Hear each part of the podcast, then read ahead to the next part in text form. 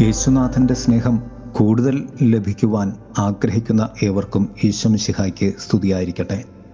തിരുസഭാ മാതാവ് ഇന്ന് നമുക്ക് നൽകുന്ന വചനധ്യാനം യോഹന്നാന്റെ സുവിശേഷം ഇരുപത്തിയൊന്നാം അധ്യായം ഇരുപത് മുതൽ ഇരുപത്തി അഞ്ച് വരെയുള്ള വാക്യങ്ങളാണ്. പത്രോസ് തിരിഞ്ഞു നോക്കിയപ്പോൾ യേശു സ്നേഹിച്ചിരുന്ന ആ ശിഷ്യൻ പിന്നാലെ വരുന്നത് കണ്ട് കർത്താവെ ഇവന്റെ കാര്യം എന്ത്? എന്ന് ചോദിച്ചു. യേശു പറഞ്ഞു ഞാൻ വരുന്നതുവരെ ഇവൻ ജീവിച്ചിരിക്കണമെന്നാണ് എന്റെ ഹിതമെങ്കിൽ നിനക്ക് എന്ത്? നീ എന്നെ അനുഗമിക്കുക. വചനധ്യാനം ക്രിസ്തുവുമായുള്ള വ്യക്തിപരമായ ബന്ധം ക്രിസ്തുവിന് നാമമായുള്ള വ്യക്തിപരമായ ബന്ധം. ക്രിസ്തുവിന് എല്ലാവരോടും സ്നേഹമുണ്ടായിരുന്നു ഒരുപോലെ. എന്നാൽ ക്രിസ്തുവിന് എല്ലാവരോടും വ്യക്തിപരമായ ബന്ധമായിരുന്നു. എല്ലാവരിലുമുള്ള പ്രത്യേകം പ്രത്യേകം വിളിക്കനുസരിച്ചുള്ള ബന്ധം.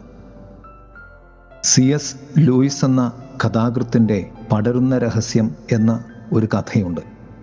കഥയിൽ പ്രധാന കഥാപാത്രമായ യേശുതുല്യനായ ഒരാളെക്കുറിച്ച് പ്രതിപാദിക്കുന്നുണ്ട്. മറ്റുള്ളവരുമായുള്ള ഈ വ്യക്തിയുടെ ഇടപെടലിനെ കഥാകാരൻ ഇങ്ങനെയാണ് പ്രതിപാദിക്കുന്നത്. ഒരു വ്യക്തിയുടെ അടുക്കൽ അയാളുടെ അല്ലാതെ മറ്റാരുടെയും കാര്യം ഞാൻ പറയാറില്ല എന്ന് ഈ കഥാകാരൻ പറയുകയാണ്. ഒപ്പം അദ്ദേഹം കൂട്ടിച്ചേർത്തു മറ്റുള്ളവരും ദൈവവും തമ്മിലുള്ള ബന്ധത്തിൽ ഞാൻ ഇടപെടുന്നില്ല. ഓരോ വ്യക്തിയിലും സംഭവിക്കുന്നത് അതിന്റെ യഥാർത്ഥ പൂർണതയിലേക്കും പരിസമാപ്തിയിലേക്കും എത്തേണ്ടത് അദ്ദേഹവും ദൈവവുമായുള്ള വ്യക്തി ബന്ധത്തിലൂടെയാണ്.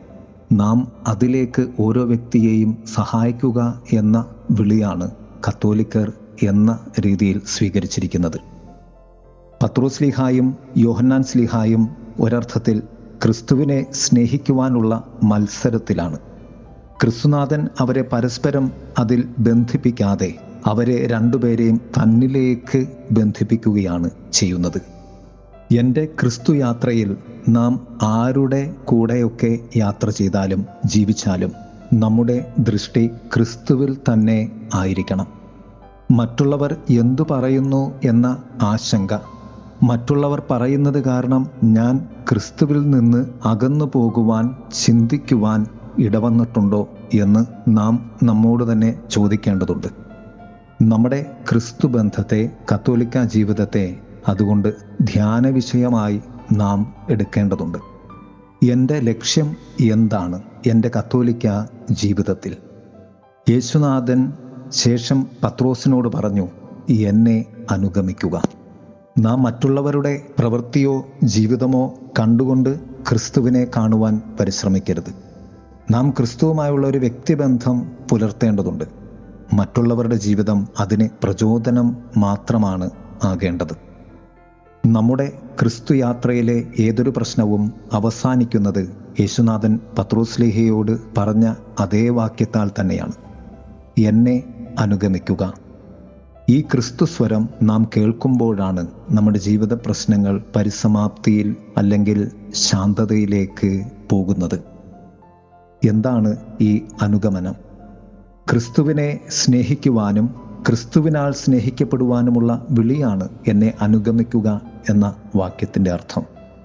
എല്ലാ വിശുദ്ധ ഗ്രന്ഥത്തിലെയും ബൈബിളിന്റെയും അവസാനത്തെ ശൂന്യമായ താൾ നമ്മുടെ ക്രിസ്തു ബന്ധത്തിന്റെ സുവിശേഷം എഴുതുവാനുള്ളതാണ്. ഞാനും എന്റെ യേശുവും തമ്മിലുള്ള ബന്ധം എന്താണ്? അതിൽ നിന്ന് മാത്രമാണ് എനിക്ക് ജീവിതത്തിന്റെ സർവതും. ദൈവം നമ്മെ സമൃദ്ധമായി അനുഗ്രഹിക്കട്ടെ. ആമേൻ.